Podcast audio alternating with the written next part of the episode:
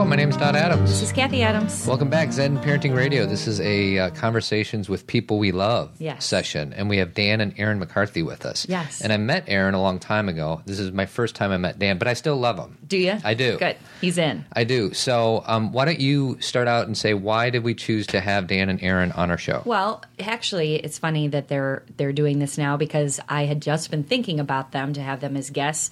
Um, Erin and Dan, their daughter Maddy, who is four, correct? Right. Yep. She is a survivor of leukemia. And I love saying that word because Erin had just put a post up on Facebook. How long ago, Erin? Uh, it was mid January. mid January saying those very words that she was done with chemo and that she was now a survivor of leukemia.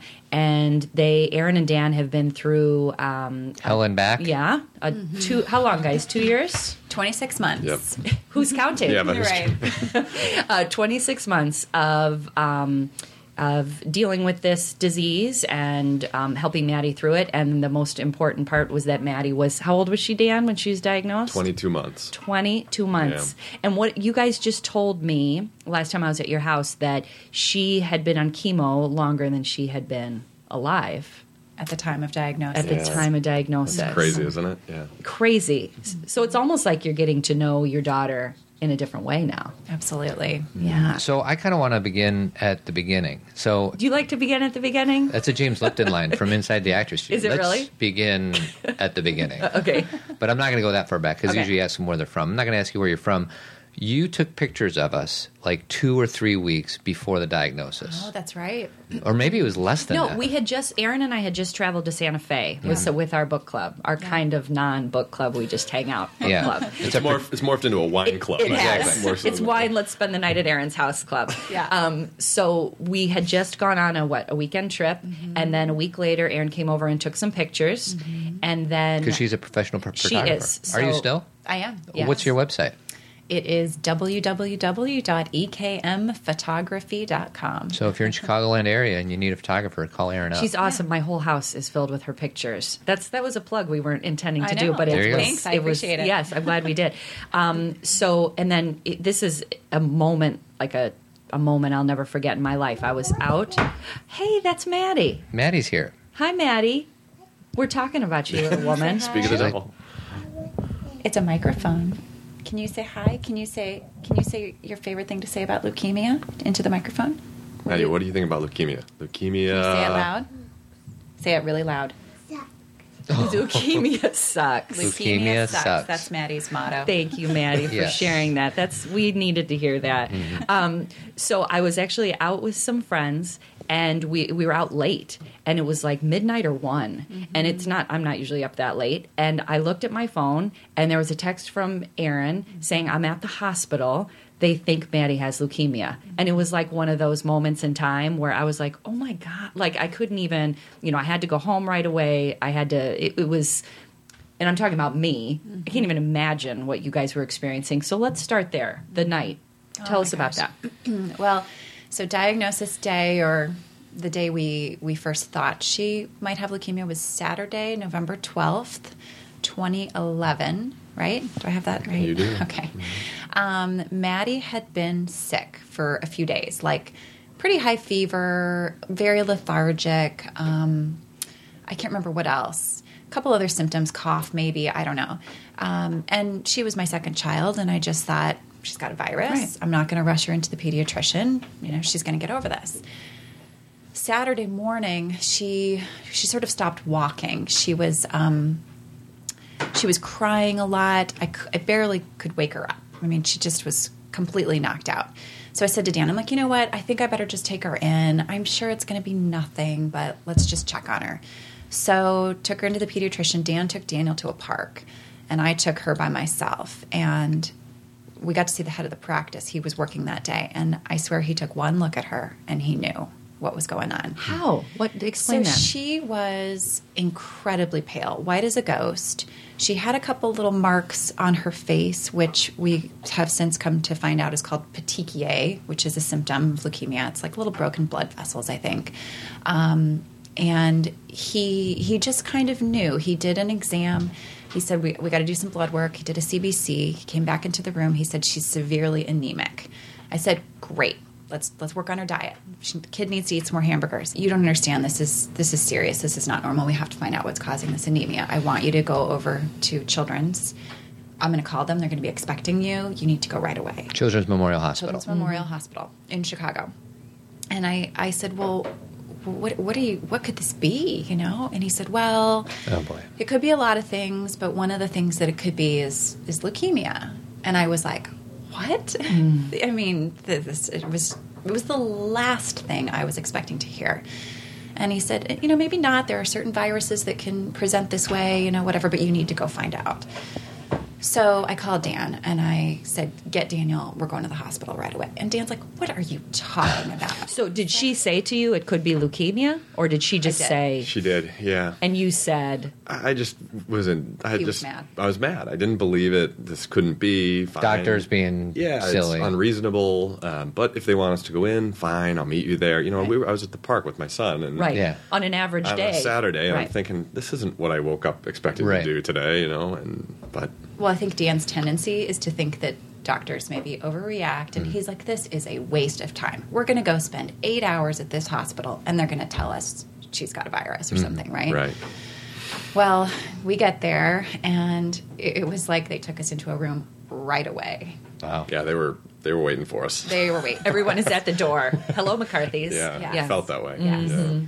Took us So did you start getting kind of frazzled just in that moment? Absolutely. Yeah. Absolutely. And um, one of the things that was such a blessing for us through this whole experience was that at the time, our next door neighbor was a pediatric oncologist. Oh, wow. Talk about universe. Yeah. Oh my gosh. Like we were absolutely destined to live next door to this woman. Um, and we'd known her for a couple years at the time, and we would always ask her a little bit about her job, but we always thought, we don't really want to know. You know, like.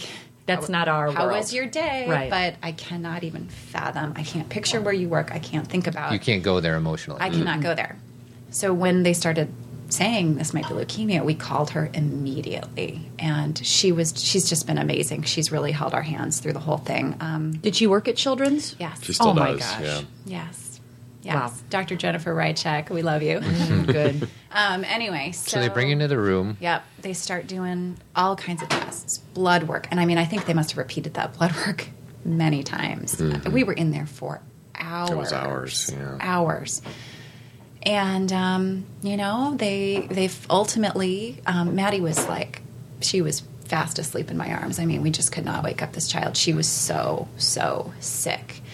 Um, and then they they came into the room. Yeah, you have this. They kept coming and going all day and asking questions and taking blood and this, that, and the other thing. And everyone was alluding that they thought this might be what it was. But there was this moment at the. It was late. It was very late at night. And there was this moment where the door opened and there it was like a whole team of doctors came in at once. You know, five or six doctors. And I remember Erin and I just looked at each other like, "This is not good." I mean, they don't send five or six people to tell you good news. I started shaking uncontrollably. Oh my gosh. Immediately. Um, was Daniel with you the whole time? Your son? Yeah, in fact, the the doctor said when they when this team walked in, they said, "Would you like we you know we need to talk, and would you like us to have somebody take your son?" And We who know how do you answer that question? I don't know. right. I don't know. What are you gonna tell me? I just my first thought was, do you know what? He's part of our family. He's he's here. He's whatever you have to say, he can, you know, he can participate in. And gosh, I hope that was the right decision. I don't know, but I think it Absolutely, was. you know, Um, yeah, so we, we kind of made a decision on the spot that, that like he had to be a part of this. Um, and I think it was the right decision. I think that this whole experience has changed him so much and for the better. But anyway, as they as they sat down in the room and they started to say, and you know, they still actually didn't give us the official diagnosis. They said she's gonna ha- she's gonna be admitted. We're gonna take her to the oncology floor Oh, you're to have to she's going to have to have it was a saturday so we had to actually wait until monday to get the official diagnosis because they needed to do a bone marrow biopsy to officially say this is this is cancer i mean they basically said yes it's cancer but we're not going to tell you that until monday Right. so um, anyway, so you know, I was in that room just shaking uncontrollably, and just I burst into tears. And Daniel says to me, he says, "Mama, I have something for you." Was he four? He was four at the time. And I said, Well, what's that, honey? And he came running over to me and he said, It's a hug. Oh, jeez. And he was little, and I mean, that it just broke my heart. Anyway, they took us upstairs, um, they got us a room, and she started, I think she started chemo. Sunday. That she next started day. chemo on Sunday. She, oh, Yeah. well, the first thing they did was they had to give her a blood transfusion Hmm.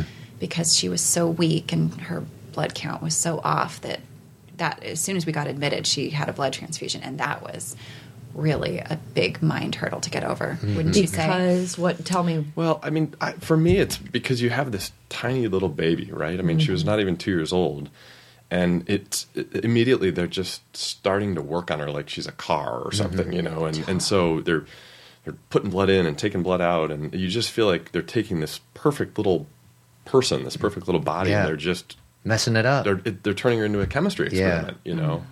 But thank God they do it. But, Right. Um, it's just that it's just really hard to get your mind around. Why are they doing? I mean, I, mean, I even remember they said we're, we're going to start chemo first thing in the morning, and I remember thinking, no, we, we, no, we need to talk about this. We need to think about it. We need to understand our options. And the doctor said, you're, there is no option. You know, your daughter is going to die if Mm-hmm. you, the, these are the treatments that we have, and we have to start doing this. But Did just- they use that sentence with you? Did they say that? Because that's that's another thing. The words are so with kids.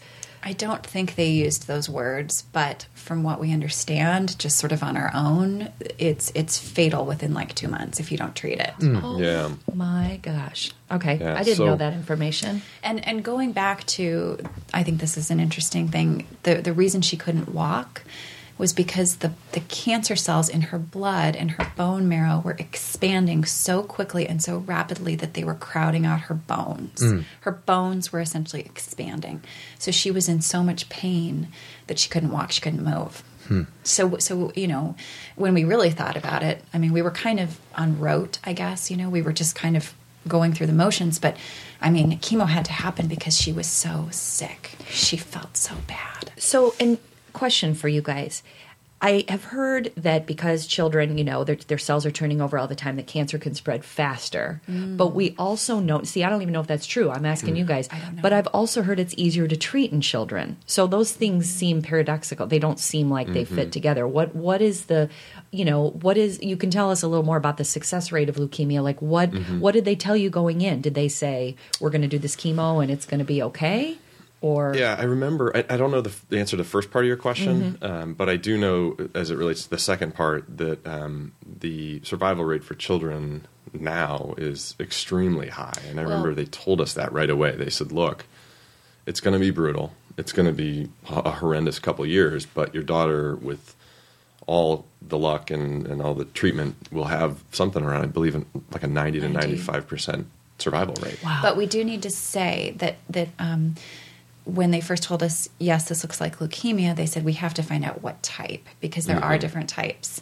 And Maddy, right. fortunately, has what's called ALL, acute lymphoblastic leukemia. There's another type of leukemia called AML. I think there are several kinds. She happens to have the most curable, or had the most curable form. At what point did you get that information? Was it Saturday, it was Sunday? Monday. It was the 14th. So that was So- it, it's so weird because you went from playing with your son at the park on Saturday to being completely devastated later that day Mm-hmm. and on Sunday, and then on Monday you kind of get this weirdly good news Right. that it's only We, were high fiving on Oh, yeah. Monday in the hospital room, and 48 hours before, Yeah. we had never even heard of you know leukemia. Yeah. Uh-huh. and it is amazing what you just describe of this roller coaster of bad news to somewhat good news. Did you know going in that they were going to tell you on Monday which kind it was? Did they like explain this is a good kind, this is a bad kind, and we're going to let you know? Basically, Mm-hmm. yeah. Wow. And and God bless so- our neighbor Jen. She she actually was out of town when this was all happening, but she was on the phone with us while we were in the emergency room. And the first thing she said to me was, she said, "Erin, you have to know, she's going to grow up. She's going to get married. She's going to have babies. She's going to do all the things that you always expected that she would do." You know, and so that helped a lot. Well, it gave you it gave you a vision that, as they said to you guys, that this is going to be a hell of a two years, but it's just two years. You're just going through it. You're not heading into a brick wall. You needed to see the light at the other end of the tunnel. Right. Um, absolutely. So. I, so there, I don't know which direction to go here because there's like a million things I want to ask. But how about telling your family?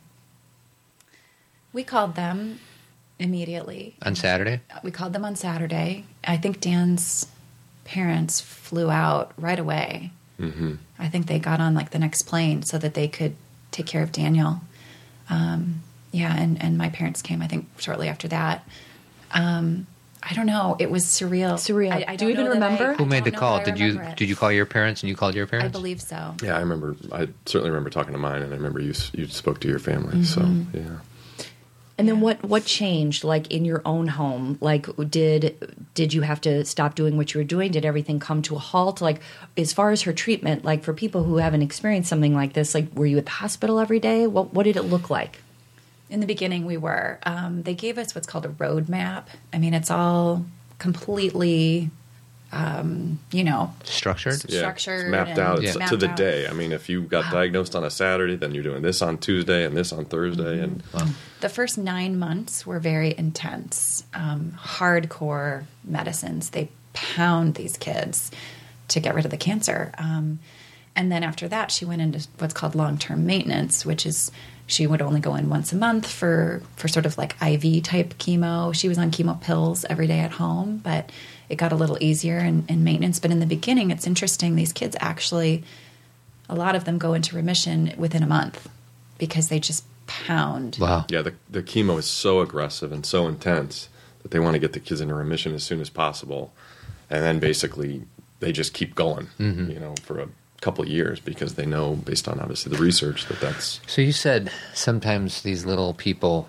are in remission a month after. Mm-hmm. How long did it take Maddy to get into remission? It was about a month. Oh, really? Yeah. So that quickly, because I remember getting the updates from you on Facebook, and mm-hmm. you know there were these long emails that were heart wrenching, and you know minor successes, and then all of a sudden you take three steps back. Mm-hmm. And I didn't. I- Maybe I just wasn't following it as closely, but I didn't know that she technically was in remission only thirty days after. I thought Yeah. like.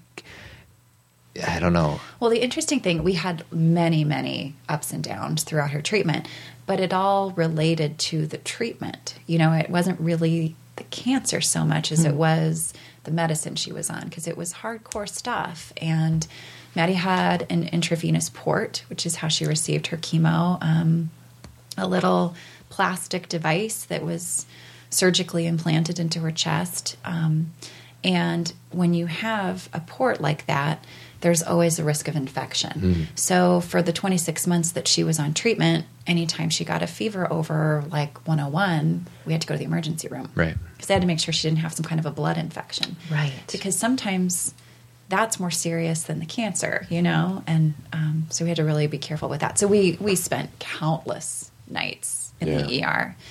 And then they were always watching her blood counts. If her white cell count got too low and she was considered what's called neutropenic, she had to be admitted to the hospital. What's what's the definition of that? Just low white blood cell count? low white blood Okay. count. I believe it was a thousand or less. And I don't even know. I wish I had the, the statistics or the numbers on what's a normal white blood count Right. that you or I would have. Um, but hers was always very, very low. And you couldn't do treatment sometimes, I remember, Yeah. because it was low. So you guys would have to go back and Right. wait and hope that it would go back up. Right. And I don't, Mm-hmm. you know, at the time that was so devastating to us anytime she was delayed because we felt like we have to keep going. She's got to get this medicine. But now, you know, she's she's doing great and now I feel like those things maybe weren't Yeah. such a big deal. I don't know. But to answer your question, I think you know the original question Yeah. about how was it? It, it was really all consuming because it became. Um, it, it was so frequently throughout the week that we were literally building our weeks. I mean, we'd sit down on Sunday night and say, "Okay, we got to be at the hospital Monday, Wednesday, Yeah. Thursday, and Friday this week. So who, you know, how are we going to get Daniel to school and work? And you know, this balance of having this introduced into your life and into your marriage was really pretty intense for those first six or eight months. That was actually going to be my question is like to go through each of you. Like, what, how did you manage, Dan, like as a dad? How did you go back to work and do your thing? Like, what was your, the language Todd and I use on the show a lot is practicing self care. Like, how'd you take care of yourself and manage this? Mm-hmm. And then obviously, I want to hear about Erin and Daniel too. Sure. Yeah, it's I you know the whole experience from the very beginning is really humbling. You know, as a mm-hmm. man, because you, it's a it's a sort of a macho thing. You want to take care of your family. You want to make sure everyone's fine and, and provide for them, and so on and so forth. And all of a sudden this is you have something that's completely out of your control Yeah. introduced into your daily life and in my daily life and um, it was really hard to to deal with but um, you know we, we went through such a range of emotions uh, particularly as it relates to to job and um, where we live even i mean i was thinking am i going to have to get a new job because this is all consuming and am i going to be able to balance both things and should we continue to live in chicago because we don't have family here and there's all these questions that you that we were never even thinking about that that came up so but you know we just really relied on each other i mean we we just held each other up you know and i, I don't know how else to, to say that we would have gotten through it you Yeah. know um, does So that answer your question It does. And like, was there a back and forth? Did you have the bad days, and Erin would just take care of you, and she would have the bad days, and you would take care of her? How often did you both have really bad days? Yeah, there had to be some bad ones. there were a lot of bad ones yeah because marriage and family is tough without cancer. So I can only imagine. Like, there's times when I'm grumpy of something that's I, I, I'm not even courageous enough to bring it up because it's so silly compared mm-hmm. to what you both went through. But like, you know, I'll come home from a bad day, and all of a sudden, you know, I'm grumpy, and Kathy and I are not, you know, We're arguing we're- about it. Yeah, or we're just not connecting. You know what I think, Todd, which was really interesting for me is it took a heck of a lot more for me to get grumpy Yeah. Mm-hmm. after it happened, you know, mm-hmm. because I would have those days like you described, and something would happen to me at work, or something would happen to me on the drive home, mm-hmm. and it would have a month ago it would have made me crazy, Yeah. you know, and but after this happened, Whatever. it was just so no it gave you a deal. perspective on life that you did not have before. I think that's right. I, Yeah. ha- I have an, a good example. Um, I'm not the best driver. Most bad drivers don't admit they're bad drivers. That's so- a great lead-in, Yeah. isn't it? I can Yeah. admit it. Um, I I was back in the car into the garage, and I I hit the wall of the garage, you know, and I put this huge dent in the car. And six months prior, Dan would have gone through the roof, and I was so nervous about telling him. This was like shortly after Maddy was diagnosed, which is probably why I hit the wall because I wasn't paying Right, attention. mind I was was You weren't there. I was Yeah. thinking about something else. And um, he came home from work, and I said, "Babe, I, I have something to tell you. I, I kind of crashed the car today." And he he went out to the garage and he took a look, and he goes, "I have a daughter with cancer. I, I don't care about the car, you know." So yeah, it it really helped us, I think, um, with our perspective and. I don't know. We had we had bad days, but you know, we also just we were going through the motions a lot. You know, we had to just be strong, and we there were days when I don't think we even thought about it. We were just so busy making sure she had the right Mm-hmm. Yeah, it became like It part was of a the job. job, Job. you know, Yeah. and it's just Taking- something you had to taking go care through. Of her was a job for sure. Yeah, Um, chronically ill. If it be a parent, or if it be a child, or you know someone in the family, you, that becomes what you do for a living. That's I mean, right. besides your other what you're doing for a Mm-hmm. living, and that you have to stay. You don't have a choice but to stay on top of it. Right. Yeah, and um, you know, like we became so much closer as a nuclear family because it was the only time in our lives up until that point where we sort of had permission to like not do anything else. Totally. You know, we mm-hmm. we did we canceled plans. We didn't go on trips. We we just stayed home and we took care of each other, and it, that was actually really kind of nice. Mm. You know, Well, and it's like what you said. You you know sometimes when we have all these obligations and things we think we're supposed to do or should do, not only do you not care if you crash a car, those shoulds fall away. You're like, I'm, if I don't want to go out tonight, mm-hmm. I'm not going out tonight. Mm-hmm. There's no more worrying about what people think. This is my reality. Yep. You know. So, Erin. So you know, again, we kind of discussed this, but what did you do to take care of yourself? What'd you do? I don't know that I did a whole lot. You know, I mean, I was so focused on caring for her, and it probably wasn't until she hit maintenance that I was able to kind of let it go and start doing things to take care of myself. How long until maintenance from diagnosis? Um, it was nine nine months. Eight, eight months, yeah. So for eight or nine months, you basically gave every single ounce of energy you, you had to your daughter and your son, and a little bit to your husband, and nothing for yourself. Pretty much. And and you, you, didn't have a choice. Yeah. Yeah, that's not a. There's no right. space in your world to do mm-hmm. anything other than that. Right, right. And it was okay. I mean, I felt that that's what I had to do, and I, you know, I didn't resent it or anything. No, that's where you were. yeah. Mm-hmm. So, what about Daniel? What was what's his story with all this? So Daniel, um, he's he's such an amazing little kid, and he's really, I think, grown up a ton because of this experience. I mean, he really, to me, is like an adult in a six year old body. And I, I'm sure some of that is just him, but I think a lot of it has to do with what he's experienced. And, and he doesn't know the seriousness of what Maddy went through. Um, but still, just spending time in those hospital rooms and, and seeing sick kids, I think he has a little bit more perspective than he probably should have for his age. Um, so he, you know, he, in the beginning, I think we felt like he was a really well-adjusted kid. He was a good kid, and so we kind of allowed him to to just do his thing, and we focused on Maddy so much. We probably ignored him a little bit, um, and that worked for a little while. And then the se- in the second year of treatment, a couple things came up at school. He was doing a few like attention getting behavior type things with his teachers, and we started to realize, okay, we need to pull back and give this kid a little bit more attention. Um, so it, it was kind of a it was tough for us to find the right balance there, but I think that we worked through it. And um, I don't know, what do you think about Daniel? Yeah, I mean, I think he. It, I agree with what you said. I mean, he was in a lot of ways forced to grow up a little faster, I think, than most six-year-olds would be. Um, he he witnessed a lot around um, people really doting on his sister. I mean, Yeah. the the thing that I was always concerned about going through it is people would show up with presents for Maddy, and she'd go to the hospital and they'd shower her with gifts and you know toys and animals and everything. And I was always very conscious of just wanting to make sure that he felt like it wasn't all about Maddy, Right. you know, and that's not easy when it really was all about Maddy for that, at least for that really. Yeah, you could say period. that. All, you could say it to Danny all you want. You know, we love you just as much, and and it's not all about your sister, but the behavior that he's witnessing is it really was- is right. It was all about her. So you know, we tried to do little things like you know, I'd say take take him to breakfast, go out on a mm-hmm. date. You know, Daniel and his and his mom, or I would take him. You know, and so we tried, but I think you know there was definitely a period of time where we were where we weren't doing that, and Right.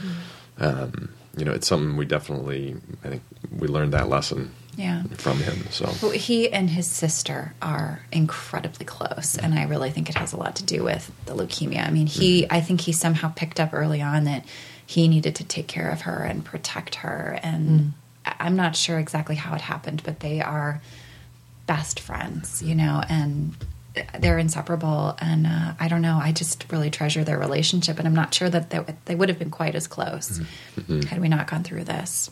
Yeah, and how you know at this point where you guys are, like how uh, you know we've just been with you guys before we started this interview, like 15 minutes, and we and everything is talked about openly. You know, there's no like hush hush about any of this. This is part of your life. But how you know how do you guys talk about this now? Like, do is is it even mentioned? Do you still have hospital visits? Like, what is your day to day experience with cancer? To you know, what what's it like now?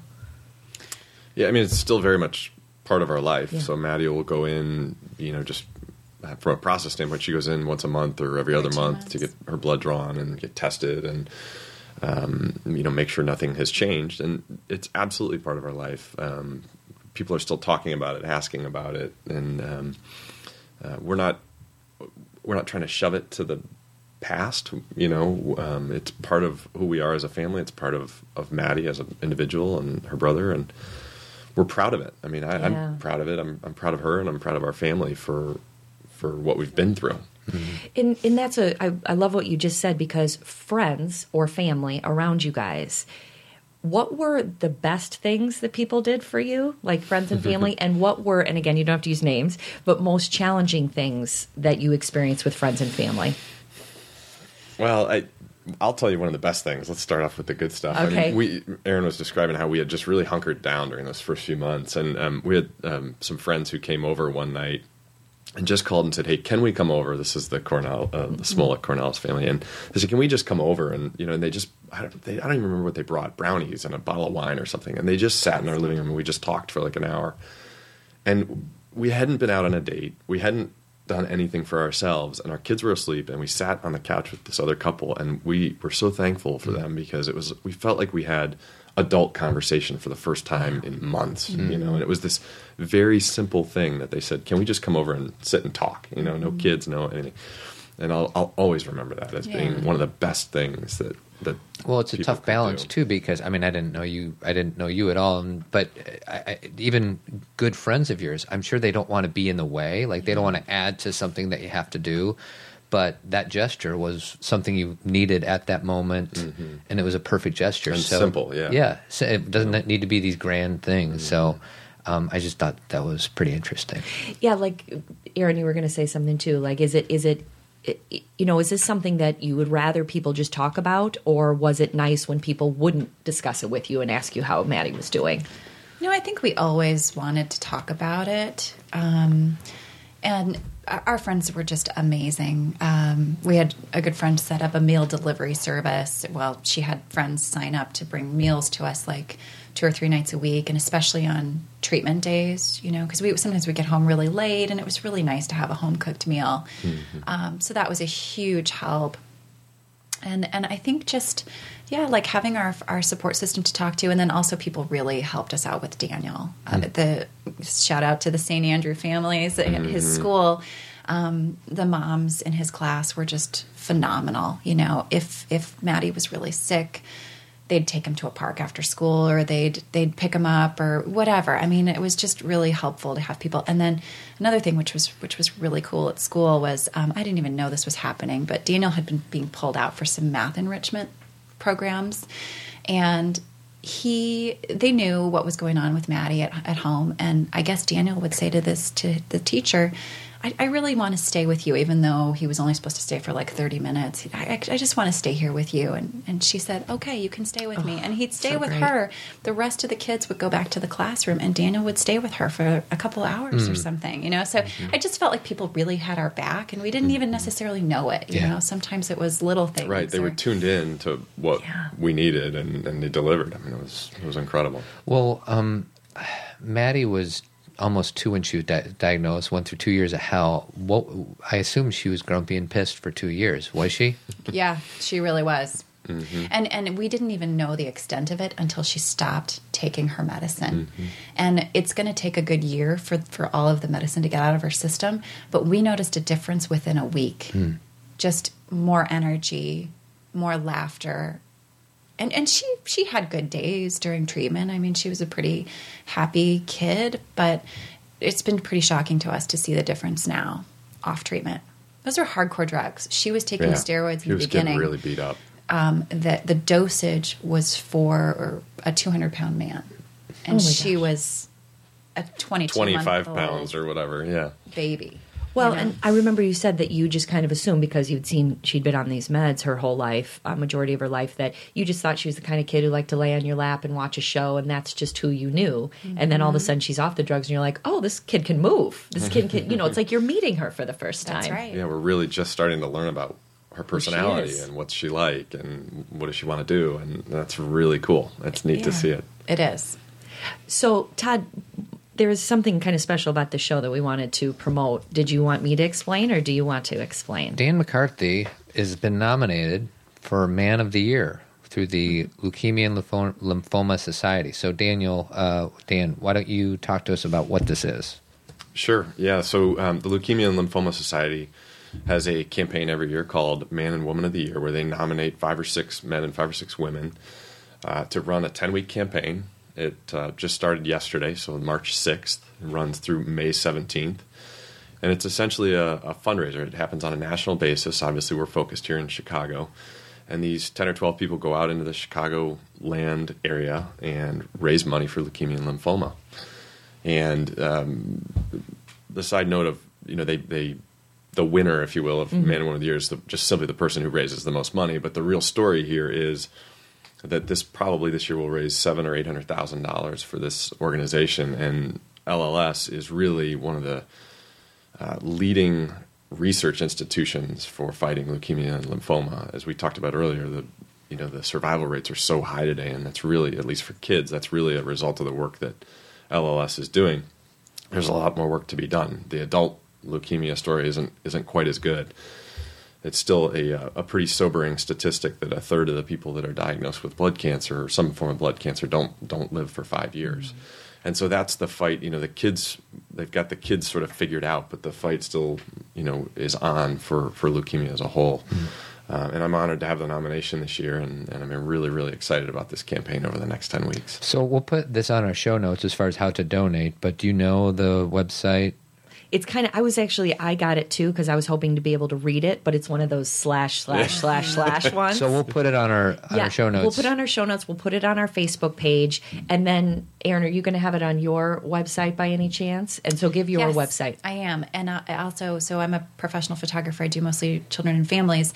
During this ten weeks, I'm also going to run a promotion or whatever you want to call it. Um, anybody who books a session with me, all of the money is going to go to Dan's campaign. Oh my gosh. So it's kind of a win-win. You know, if, you, if Yes. you need to have your family photos done, um, all your money is going to go to Leukemia and Lymphoma Society. So, and, and my website is www.ekmphotography.com. Um, and just a note about this fundraising campaign. You know, I feel like the timing of it is really good for us because we we kind of have moved past the like we have a really sick child phase and now we have a survivor and Dan and I just feel like this is what we're supposed to do now with our time. You know, we devoted so much to just caring for her and now we have the time to go out there and try to make a difference for other families who are facing the same thing and for all the people who are going to be diagnosed in the future because unfortunately it's not going away, you know? I mean, new families are, are are being diagnosed every day. So, Well, and I know we talked about this upstairs, but um, you know, if if you if you would have been if Maddy would have been born 30 years ago, she wouldn't have made it.